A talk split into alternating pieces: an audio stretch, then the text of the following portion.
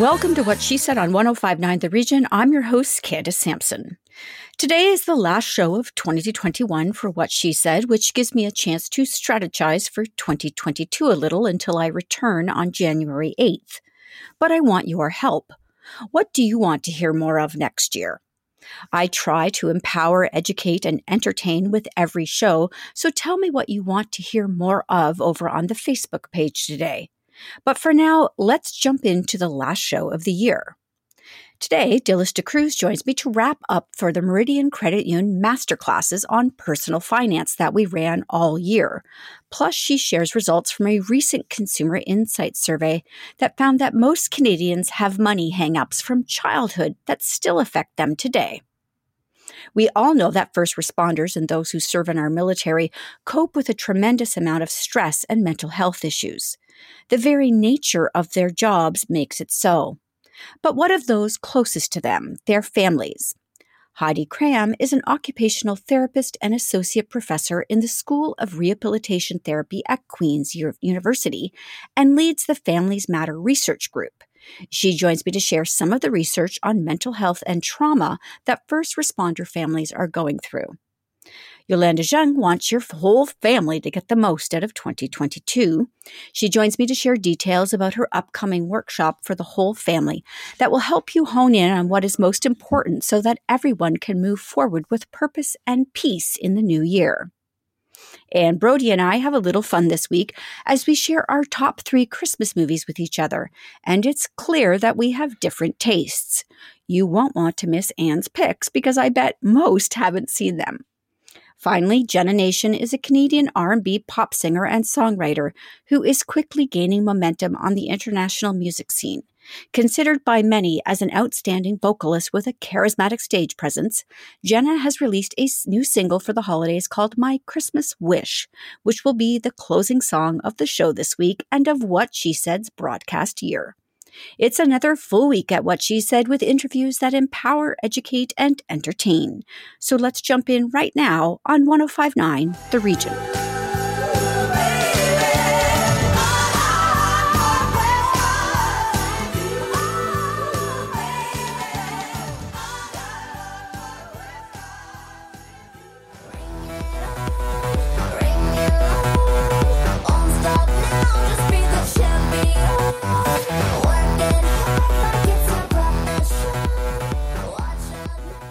I am joined now by Dilys D'Cruz, who is here with me today to wrap up for the Meridian Credit Union Masterclass we've been running all year on personal finances for women. Plus, she has results from a recent Consumer Insights survey that found that most Canadians have money hangups from childhood that still affect them today. We're going to be discussing that in a second. Welcome to the show, Dilys. Thanks so much, Candace. Well, what a year 2021 has been, right? It feels like we're ending like we kind of started, doesn't it? Yeah, it does. It does. But I think on a positive note, I think this year I feel really good about what we shared with people on matters of personal finance. I think we brought a lot of value. And if anybody's wondering, we do have these all on the WhatSheSaidTalk.com website, but you also have them over at the Meridian Credit Union site as well, right? Yeah, we'll be linking to them. And yeah, when we look at the year in review, we started out really excited to launch this masterclass, which is focused on, educating women, but encouraging them to take control. We called it Take Control, Women. And why did we do it? I'd like to kind of go back and just a quick review and say, well, what was the why behind doing this? And the why is that women currently control over $2 trillion in Canada. That's massive. By 2030, they're going to control 60% of the wealth in Canada. Yet, 9 in 10 women will have to manage money by themselves. It's embedded in my head, and I'm sure in yours. And we're lacking, as women, the financial confidence and knowledge to feel good about being able to manage the money. And so being a woman and heading up wealth management at Meridian, and it's part of our whole business model, we worked with you to develop this 8-segment masterclass. And that was the why behind it. And so we talked about the other whys in terms of, money is the number one stress for people. And women carry a bigger burden of that stress because they're carrying childcare. They're, picking up a larger percentage of the household responsibilities. And so again, you're layering on stress. And so out of, that, we said, let's educate women. And so what did we talk about? We talked about the basics so that women can understand, you got to be comfortable with the basic financials. What is your cash flow? What are your assets? What are your liabilities? Understand your expenses and where you are sitting financially. And then we moved into money conversations, which, by the way, this ties in perfectly to the survey I'm going to talk about and the results that came out of the Canadian survey that we did, and how important it is to have conversations at a very early age with your children. Involve them in your money discussions, get them thinking about it. And it's all age appropriate, but the more you can just make it part of your regular conversation, then you're not going to end up what I'm going to tell you about in terms of the anxiety Canadians carry because of their childhood baggage, right?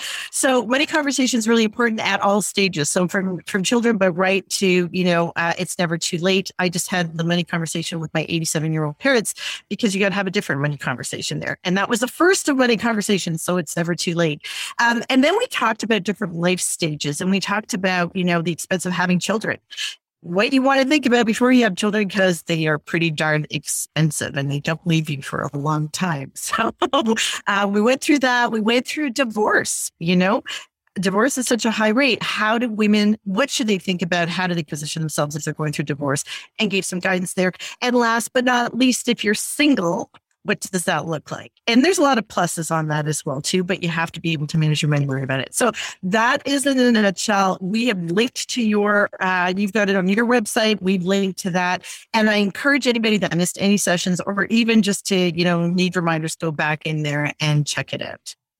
Yeah. And I think that these are skills that we need to revisit a lot. And what you said about getting children early, I think that's really key because that confidence starts early. Yeah, with money, doesn't it? It totally does. And it's confidence and it's an openness to discuss so that you're not bringing shame into the picture later on, or you're not bringing all this other baggage when you're adult. So perfect segue to get into the survey that we did. So we were really interested in doing a consumer insight survey to understand about how Canadians feel about money in general. And we went into 1,500 Canadians across Canada. Maru Matchbox is the company that we use to do the survey, and we dug deep. So there's going to be lots more coming out. But the first tranche of the research that came out is that 55% of Canadians have money hangups. They have, would they say that from their childhood, whatever the views and the environment that they had in their childhood, they're going to bring that into their adulthood. And so out of that, 42% said they carry anxiety from their childhood. So this is not a surprise, right? We carry everything from our childhood. So if there was a scarcity mindset, if there was always fighting over money, if there was always a perception of not having enough, then you're going to carry that into adulthood. And interestingly enough, what we found is even if you had money now as an adult, you still carry that baggage. You still might have anxiety. And so how does that show up? And so 42% said they were anxious about it. And 56% though reported that they weren't rich, but they felt that they had all they needed. So there was some good things that came out of it. And the other thing that I want to point out that was good that came out of it is that people's childhood experience, it propelled 52% to focus on planning and saving for the future. So they took this, whatever their experience was, and the impact of their childhood, 52% said, okay, I'm going to do something about it. I'm always fascinated by the connection between psychology and money. This is wild. I feel like we all need a big group session on a couch. Some of these statistics you're sharing with me, this is mind-blowing, really, to think about how much of that controls our decisions today. I understand in relationships, but wow, with money, it is an intense relationship by the sounds of it. Indeed. I've been on YouTube watching stuff, and you see these psychologists actually integrating money conversations into what they talk about. So it's all tied together, right? Emotionally tied together. Okay, so number 2, which we got out of the gates early and talked about in our master class, is that Canadians are talking about money. And so 40% of Canadians didn't talk about money when they were growing up, and 48% learned about money on their own. And so this is why we were doing what we're doing. We want to be a resource to help Canadians learn about money. It's also nice to know that many, school boards in Ontario, for example, is putting that into the grade 9 curriculum. And so, financial literacy is becoming more and more important. But again, not if you didn't talk about money around the dinner table, you're not going to do it more than likely, unless you're aware of it, right? I think when you become aware of things, just like you said, when you're going through therapy or whatever, and you have these self-discoveries, once you bring it to light, you can deal with it. So I think this is really important to bring it to light, to encourage people to have conversations and not just with your family, have it with your friends, Your friends can help you too. And again, we're going to talk about advisory part of it as well. And so number 3, what I want to talk about is, this was really interesting. Despite the anxiety that Canadians are feeling, only 60% don't work with a financial advisor or a planner. That's crazy to me. I myself I'm on a very intense journey with this myself, but I know enough that I don't know enough. And so reaching out to the professionals is super important to get that expertise on anything to do with finances. Yeah. And so if you think about it, there's, 42% said they're anxious about money, and 60% of Canadians don't have an advisor or planner. So you can just imagine the stress, right? I'm already stressed out.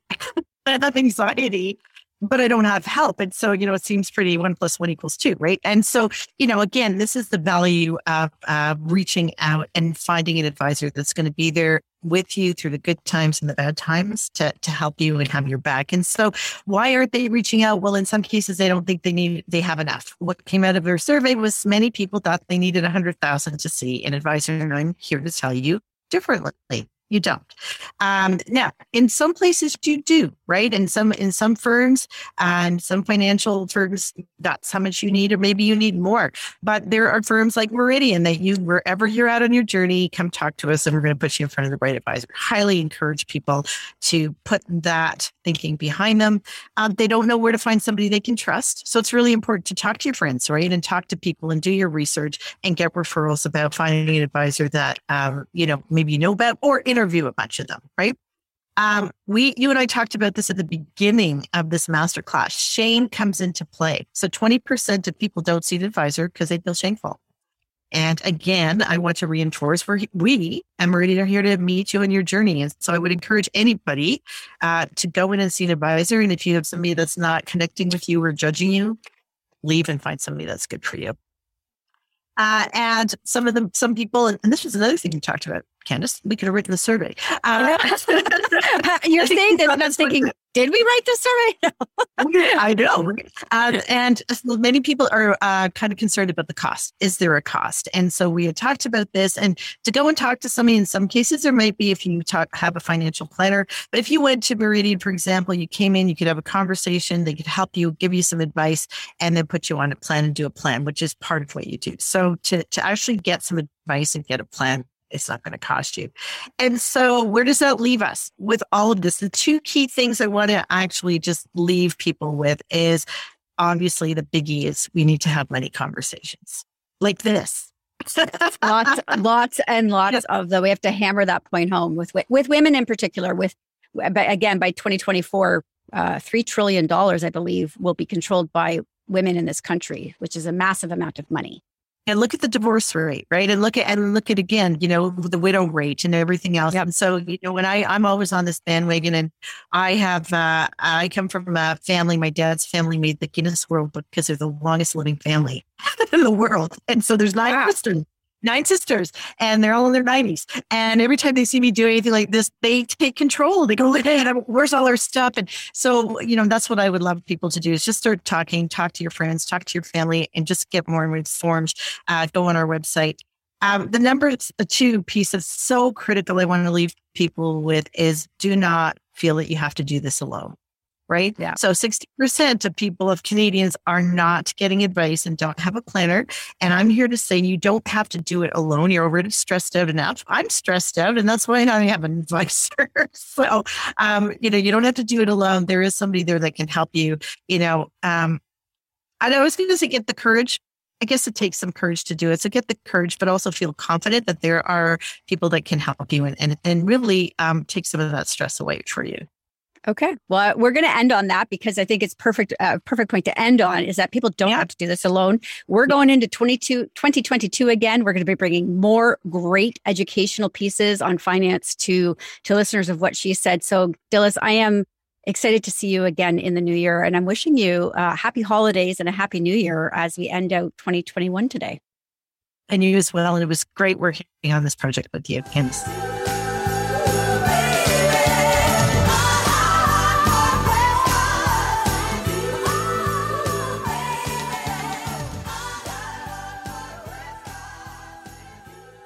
More with Candace Sampson and What She Said coming up on 105.9 The Region. Welcome back to What She Said with Candace Sampson on 105.9 The Region. Oh, I wish I had a river I could skate away on. I made my baby cry. We all know that first responders and those who serve in our military cope with a tremendous amount of stress and mental health issues.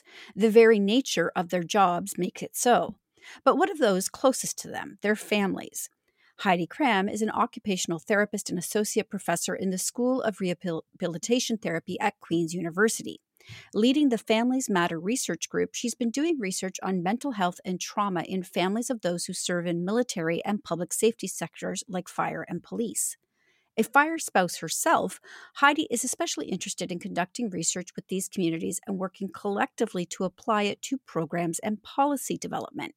She joins me today to discuss. Welcome to the show, Heidi. Thanks very much for having me on, Candace. I appreciate the opportunity. This is a really interesting discussion because we do talk about the trauma that our first responders and military receive a lot, but that has to download to their families. And so who is taking care of them? Because I think it's almost like they're expected to somehow heal the person under so much stress, right? Yeah, it's definitely a complicated phenomenon, right? So, when we have people who the nature of the jobs that they do, whether they're fire, they're police, they're paramedics, they're correctional officers, whether they're military, these are folks who we as Canadians need to put themselves in harm's way, to expose themselves to these kinds of traumatic events as the nature of the job. Like it is inherent. There's no way around it. And we need that for them to ensure the domestic safety and security and safety and security abroad. But in so doing, the stuff that they see, the stuff that they do, the stuff that they can't do, the stuff that they just absorb by being around people who live in systemic poverty, who haven't had opportunities that many of us have had. And then they come home and it's like, did you pick up the milk? What do you mean you forgot to pick up the milk? Those kinds of transitions in and out of family life are really, they can be jarring. When you come from a shift where you're on the job and you are completely in the zone and you are doing God knows what. And then you're at home and then there's all of the immediate expectations that you just kind of step into family life. And that's not so simple. And I think that, as an occupational therapist, as a family member, as a researcher, you really come to see that's a really tough thing to ask of these folks to do day in and day out. And when we don't actually prepare the families very well to be in these roles, to take on these responsibilities, and to really understand what it means to be on the job and what it means for families. Yeah. And, the people who are at home, welcoming their loved ones home after a stressful day on the job or maybe stressful months if it's military, they're not equipped professionally to deal with sort of the impact of this. Plus, they now have their own stress. So are you looking to offer tools? Like, what is the end goal of this research? Is it to offer tools to families to better identify PTSD and trauma, to help cope, and also tools for themselves. Absolutely. So, you know, I've worked in the field of military and veteran family health research for almost 10 years. And a few years back, I was really asking questions of me, of my husband, like, where do I go as a fire family member if we needed these issues? Where are these kinds of supports for people in the public safety community? And really became quite motivated to see how we might actually create those kinds of supports and services for public safety families as well. And so, you know, I've been part of the build of these organizations. So there's the Canadian Institute for Public Safety Research and Treatment, which really looks to mobilize, you know, all the research to apply for these things, like how do we help families? And we're really at an exciting point because there's been quite a number of projects that we've done within these Families Matters Research Group that help us understand exactly where to go with developing exactly what you mentioned. So what is it that families need to know about? What does it mean to be on the job? What do they need to look for themselves, for their loved ones? And when we think about families, we're not just thinking of spouses and partners. We're thinking about parents. We're thinking about siblings. We're thinking about close personal friends. Like, it really is something, these traumatic stressors do not only impact the individuals. They impact the entire systems of social support. And so those social systems had this kind of back and forth. So if I come in and I affect you, well, you can affect me. And so that can be for better or for worse. And so we have to make sure that when we place these expectations of, you know, roles and responsibilities, these families are act as interveners, that we actually equip them with the right tools and the right skills and resources. And right now, families of public safety personnel don't have any network. So one of the things that we're going to be doing in January is actually moving to activate this first responder public safety families network. So we're going to have an event at the end of January where we're going to invite people who are interested in families of public safety personnel. What do they need to know about what it means to be on the job? Let's figure this out and let's move towards that vision of a prevention ecosystem for the families of public safety personnel. So I have to say, you know, I realize you've been probably doing this study for quite some time, I expect pre-pandemic, but I expect the pandemic is adding a whole new layer of stressors into this. Have you started to look at the impact of the pandemic on families of first responders and military? You know, we are in the midst of that. So, you know, we are interested in hearing from people around that. We actually have a funded study around COVID impacts. So what we see is that COVID really amplifies, magnifies, and intensifies, you know, to use the words of Nora Spink.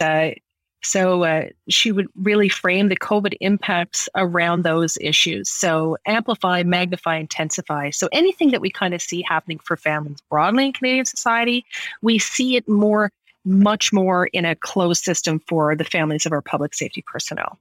And so they've been at much higher risk. And then there's even things like, you know, what do we do with our clothes, like our station gear? What do we do with our decontamination strategies? Like, how do we not bring this stuff into the house?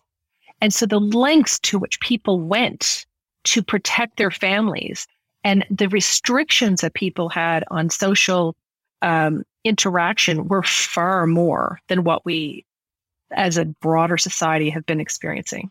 Where people have been seen as like the vector of illness, the pariah, because they're out there doing what we need them to do to protect us all. And I remember reading these heartbreaking stories at the beginning of the pandemic, especially when we didn't understand how it was spreading, of first responders living out in their driveways in trailers so that they wouldn't infect their family. So they're still doing their public service, but now their families are feeling that strain and pressure. So what is next then for you? So we just had an event that actually will be available on the Center of Excellence for PTSD site, and the Center of Excellence serves military veterans and their families. And so we did a whole study on suicide prevention. So that PowerPoint, the fact sheet, and the video will be available under their event page. And that really does showcase kind of that intervener issue of roles and responsibilities that families have, and recognizes that families can be affected in their own right and have their own issues. And we have to start attending to that as well.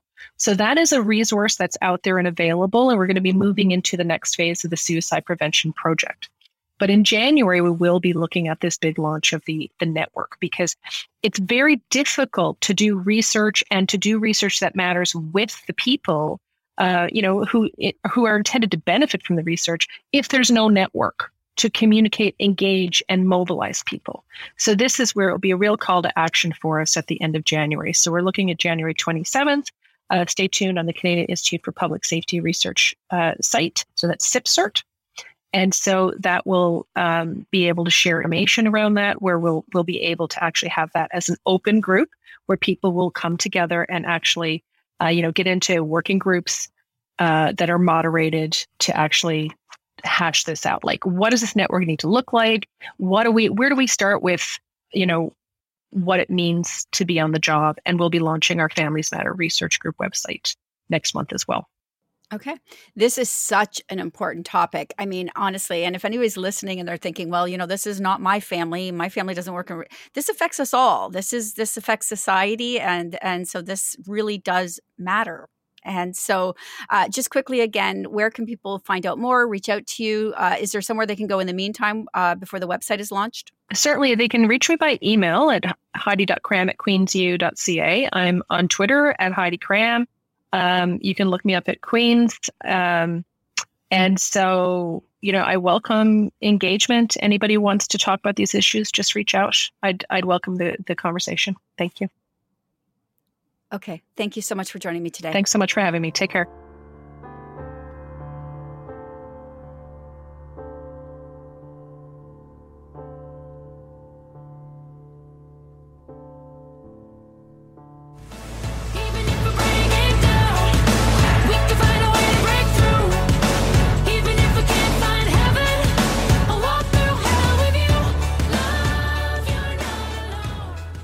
In the coming days, we'll be bombarded with countless lists looking back on the year that was. But at What She Said, I believe strongly our focus should be on what lies ahead. Yolanda Zhang believes that too, and that we all need clarity of mission and vision in our life. A serial entrepreneur with 3 successful businesses so far, a certified teacher, and a certified coach with Covey's 7 Habits of Highly Effective People, Yolanda is joining me today to discuss how your entire family can move into 2022 peacefully and with purpose. Welcome back to What She Said, Yolanda. Thank you so much, Candace. It's so great to be back. This is such a good topic because we often say, when I move ahead, or this is my plan, but I really love how you are focusing on the family unit, moving together. So let's start with those 3 words that you mentioned to me before this interview. How do you involve the whole family in defining those 3 words? And what do you mean by that? Well, for people to think about creating a mission statement is daunting enough. And then to think about how do I create a mission statement for my family could seem even more scary. So that's why I usually use a very simplified process where I say, just think of 3 words where next year, this time, if I were to describe your year using these 3 words for your family, you would feel like, okay, that was such an amazing year.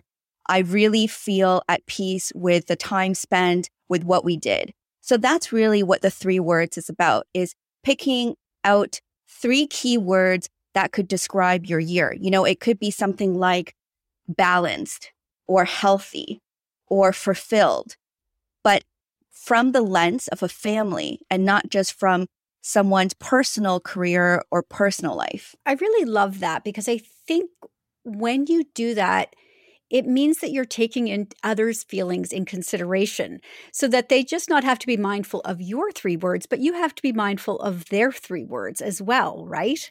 Oh, absolutely. And Candace, a lot of us do team building events for our corporate jobs or entrepreneurial jobs. Like I organize team building events for my 2 teams all the time. But when was the last time you actually organized a team building event for the most important team in your life, which is your family? And you should be working together as a team and not as an individual. So you talk about defining the roles in your life. And I feel as women in particular, we have a lot of roles we assume. We have our work role, our home role, our friend role. What do you mean by picking sort of two? Yeah. So, you know, families operate as an entity as well, just like us women operate as an individual. And so one thing that I really resonated with is a recent book that I read by Dr. Shafali called A Radical Awakening, where she really highlighted the importance of self-love for women and how the most important role that we play in our lives is not a mother, is not a daughter, is not a wife, but is as a person who truly loves ourselves. And so if you were to extend that to a family, then the family unit really, truly needs to love itself and really needs to feed itself first. And so that's kind of what I mean by the two roles. You know, like the first role and the first and most important one is really, what do we play as a family? What role do we play for each other as a family? Is that in a role of support? Is that in a role of love? Is that in a role of creating balance? So that is a really important thing to think about. And then the secondary role is, as a family, what are some of the things that we would like to do as a unit? You know, is it to be of service to the world, or is it to be learning together? You know, whatever that might be, is to really think about that role. So in my work as a coach, I coach women to find clarity in their missions and visions in life. And I always tell them, you need to start with yourself. You know, it's that analogy of the airplane, right? Oxygen mask on yourself first. You can't pour from an empty cup. And so the family unit is no different. You need to make sure that you are feeding into the family unit so that it can actually be of service, or it can actually do more externally. I can't love this enough, especially after the last 2 years, we've had all this intense closeness with our family. People are probably feeling a little bit strained and frayed on it. This is such a great way to reset going into 2022 as a cohesive unit. So tell me more about your event and what will happen during that. Yeah, absolutely. So, you know, typically I host a vision board event, either for my Girl Strong nonprofit, where I work with young girls, or I help adults that I coach in my coaching practice. But this year, you know, like you said, it's such a different year. And I feel like we need to now look beyond the individual and look at what our family is doing. And the health of the family is so important because it supports the individual. So that's why I decided to have a family vision board event on January 15th, where the family come together and we work through my process of creating that vision board. And Candace, I would love to offer a free ticket to your audience as well to attend this event if they were interested to join me. And I'll let you know how to do that later on. But the way the event is going to go is I have some fun exercises for them to do before joining me. And this is really a chance for the family to get together and think about how this past year has gone for them, what worked well and what they would love to improve on before we actually go into thinking about, you know, what are the three words, what are the two roles, and what is that vision that you want to create for your family. And so they walk away really with a lot of clarity about how, as a family, they would like 2022 to go, each person in the family feeling that their voice is being heard and really having a chance to actually have goals created so that they work together towards achieving them. And they will create a beautiful visual of that representation and hopefully put it up somewhere visible in their house so that everyone can see it and stay committed to this goal that they've created together during this fun experience. So aside from the pre-discussion that families will have before your event, are there materials that people should gather before the event ahead of time that they'll need to sort of build this vision board? Yeah, no, that's a great question. And you know what? Whether people are joining me in this vision workshop or not, I would love for you to do this. So I'm going to just give out a freebie. And this is part of the exercise that I send out to the families as pre-work before the workshop is I ask them to look through their photos, whether it's on the cloud, their computer, wherever it is. And I ask them to pick out the top 9 best photos that gives them that fuzzy, warm feeling about their families. So again, this is not the individual, this is the family. So pick out 9 best pictures where it really shows your family in a way that makes you feel just that warm and fuzziness about 2020. 2021. Oh my gosh, I'm off the year here. About 2021. It just feels like 2020 never stopped. I know, right? Like these 2 years just merged together and then it's all of a sudden 2022. And you know what? That's exactly why I did not want this to happen again in 2022. I wanted to make sure that everything is done with a lot of intention, with a lot of planning. And so that's one of the exercises that the family will do together as kind of a fun exercise. Let's look through our pictures. I know a lot of families create photo books. That takes a lot of time.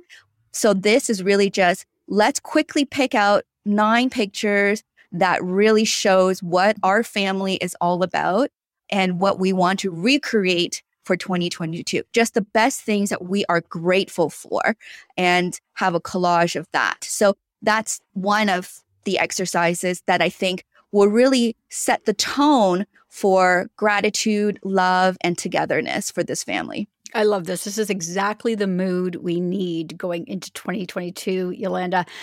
Thank you for joining me today. So let's recap where people can find out more about the event, where they can sign up. We're going to give away a ticket to one family to join you, and we'll run that on our Instagram account on What She Said Talk.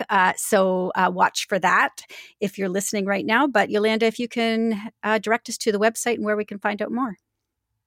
Absolutely. So it's posted in my bio on Instagram at business.doula. And that's my name for my new coaching practice, Business Doula. So if you go to the bio, there's a link on the Eventbrite page where you can get a ticket. And also, I hope that you can enter in the contest on What She Said's Instagram page for this free ticket as well. So it's valued at $125, but it's buy one, gift one. So I'm giving you a chance to not only help your own family, but for $125, it could be one of the best gifts you can give another family to give them an amazing 2022. Lovely. Thank you so much for joining me today, Yolanda. This was great. Oh, you're most welcome. Thank you so much, Candace. It was so great to see you again.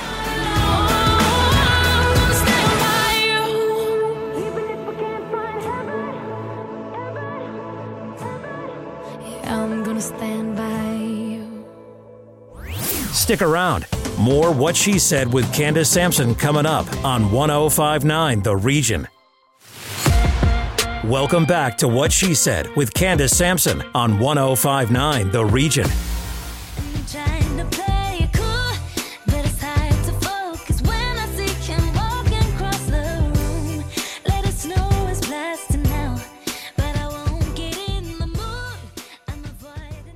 Joining me now for the last Saturday night at the movies in 2021 is Anne Brody, and we're going to have a little fun today talking about our favorite Christmas movies. We're going to compare to see if our top three, match up, Anne. But you are first want to mention a couple of things. Yes, I need to let people know that old films are my go-tos for Christmas because I find the last 3 decades or so, Christmas films are about product placement and selling. So the pure ones are earlier. Also, if you want to get rich, write a Christmas song, make a Christmas movie because those residuals will come in every year for as long as you live. But I will start with my number 1 favorite Christmas film, and that is from 1945, Christmas in Connecticut with Barbara Stanwyck. She plays a Martha Stewart type who can't cook. She has this image. She's a newspaper columnist. She can't cook. Circumstances take her to her boyfriend's luxury cabin in the woods where she's forced to make dinner for her boss. So all kinds of crazy things happen. A sailor is sent to her as a publicity stunt so she can feed him. And the dinner is going to be a disaster. Honestly, it is so funny. It's almost like a screwball comedy, but not quite. Satirical. And boy, this really makes you think of Martha Stewart. And I can't tell you the number of times I've watched it. So you're right. I don't think we could be more off on our number one. Mine is The Grinch Who Stole Christmas with Jim Carrey. This has been a family favorite of ours. My daughters and I can rhyme off every single line of that movie, and we do all Christmas season. And okay. I just love. Does that go back to your childhood? No, The Grinch Who Stole Christmas. But this one's with Jim Carrey, so I don't know how old it would be. But, he is just so expressive in it and fun and lighthearted. And everything about that movie just makes me smile. And so, as I said, we know every word of it. So that's my number one. What's your number two, Anne? Cool.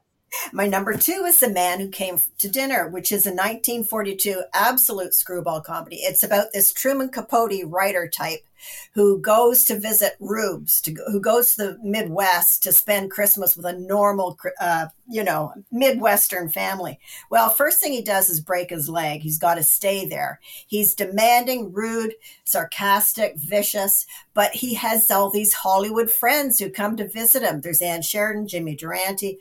He has an Egyptian sarcophagus. He brings in a herd of penguins into this house.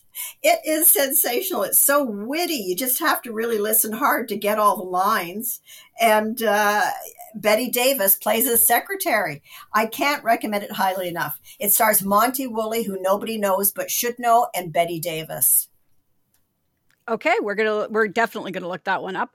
My second favorite Christmas movie is Love Actually, and we just watched it 2 days ago, and I laughed because depending on the time and season of my life, different parts of that movie resonate with me, and it's funny how over the years I seem to cry and break down at different storylines every year. I love it. But speaking of Christmas songs, that song by Mariah Carey is in there. And, I looked that up the other day. She has made $60 million off of her song at Christmas. It's crazy. My last pick is The Holly and the Ivy, 1952 from England. It's about a country priest who's being cared for by his young, pretty, but limited daughter. She can't get away. They're out in the country in the middle of nowhere. So his other daughter comes up from London for the holidays. It doesn't actually say so because it's 1952, but my read is that she's a prostitute. So they come up and they have all these conversations and words he didn't know. And it comes out really subtly because it's 1952, what's happened with her and a pregnancy. And then the magic happens. The absolute magic happens. There's a whole change of thinking, and the two girls switch places. Just gives me goosebumps thinking about it. So the young girl gets to go off and live her life, and the other one comes to care for her father, get away from her bad life. That's Christmassy. Definitely. Absolutely. I couldn't agree with you more on that one this year. My last one for me, I'm going to go a little bit back in time as well, and it's A Christmas Carol with Alistair Sims. A Christmas Carol has been retold and redone probably a bajillion times in a billion different ways. But this one with Alistair Sims, he is just magic in it. And the moment when he wakes up and realizes what he's done, the glee that he shares on screen is infectious. It's infectious. It's just wonderful. That's my third. So thank you for sharing yours, Anne. I love this. And I hope people have found some new Christmas movies now that we've shared these. Of course, we're going to share on our Facebook page this week on Saturday. So maybe people will jump in and share their favorite Christmas movie with us as well. And we're going to be back in the new year. Yeah, we are. We're taking a wee break. Are you excited for 2022? Yes, I am. The same way I was excited for 2021 because 2020 was over. Oh, gosh. Did 2021 even happen? I think it was just 2020 for 2 years.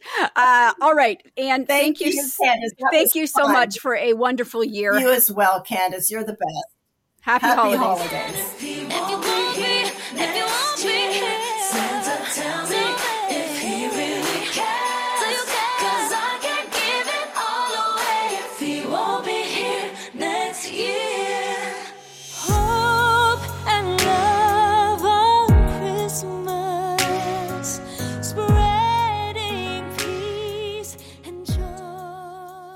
Jenna Nation is a Canadian R&B pop singer and songwriter who is quickly gaining momentum on the international music scene.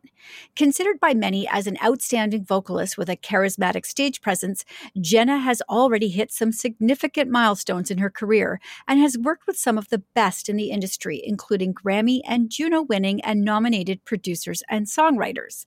This year, she has released a new single for the holidays called My Christmas Wish, which will be the closing song of this show and of What She Said's broadcast year. Jenna joins me now to share a bit of the backstory before we play this song. Welcome to the show, Jenna. Thank you so much for having me.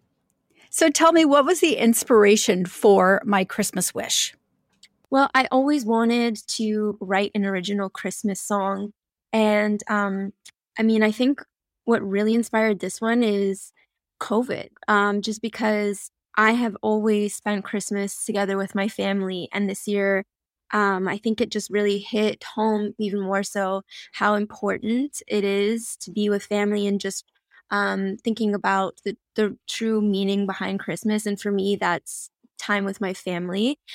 So I just wanted this to be a reminder to everybody of what Christmas means and just valuing being with your loved ones. Yeah.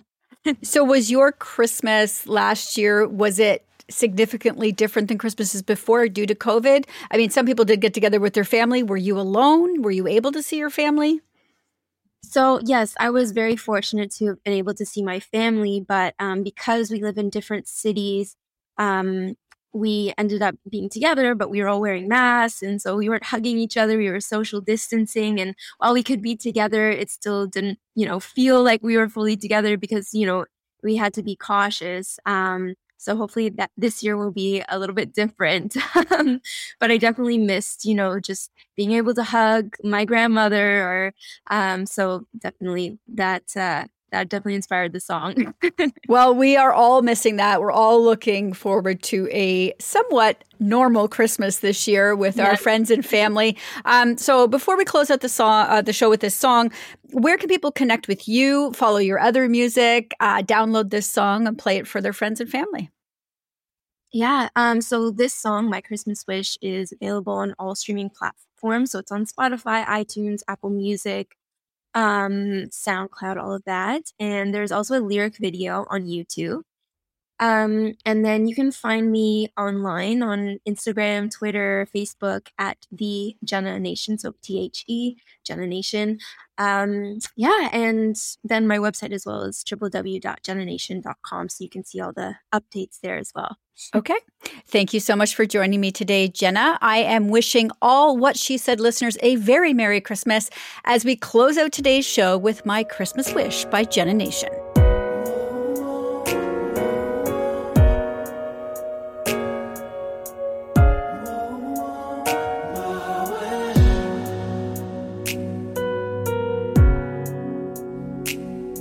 All the children are writing their lists, telling Santa the things that they wish. We're never too old to dream, and we're never too old to believe. Let's not forget the child in our soul, the magic we feel on Christmas this year.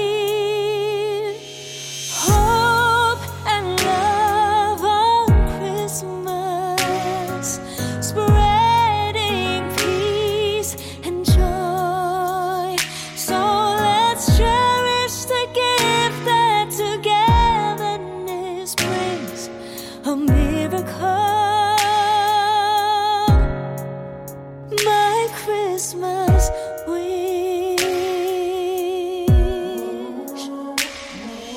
The children play out in the snow, and we decorate with mistletoe, gathering round the Christmas tree and waiting for Santa Claus on Christmas Eve. Let's not forget the child in us all, the magic we feel on Christmas this year.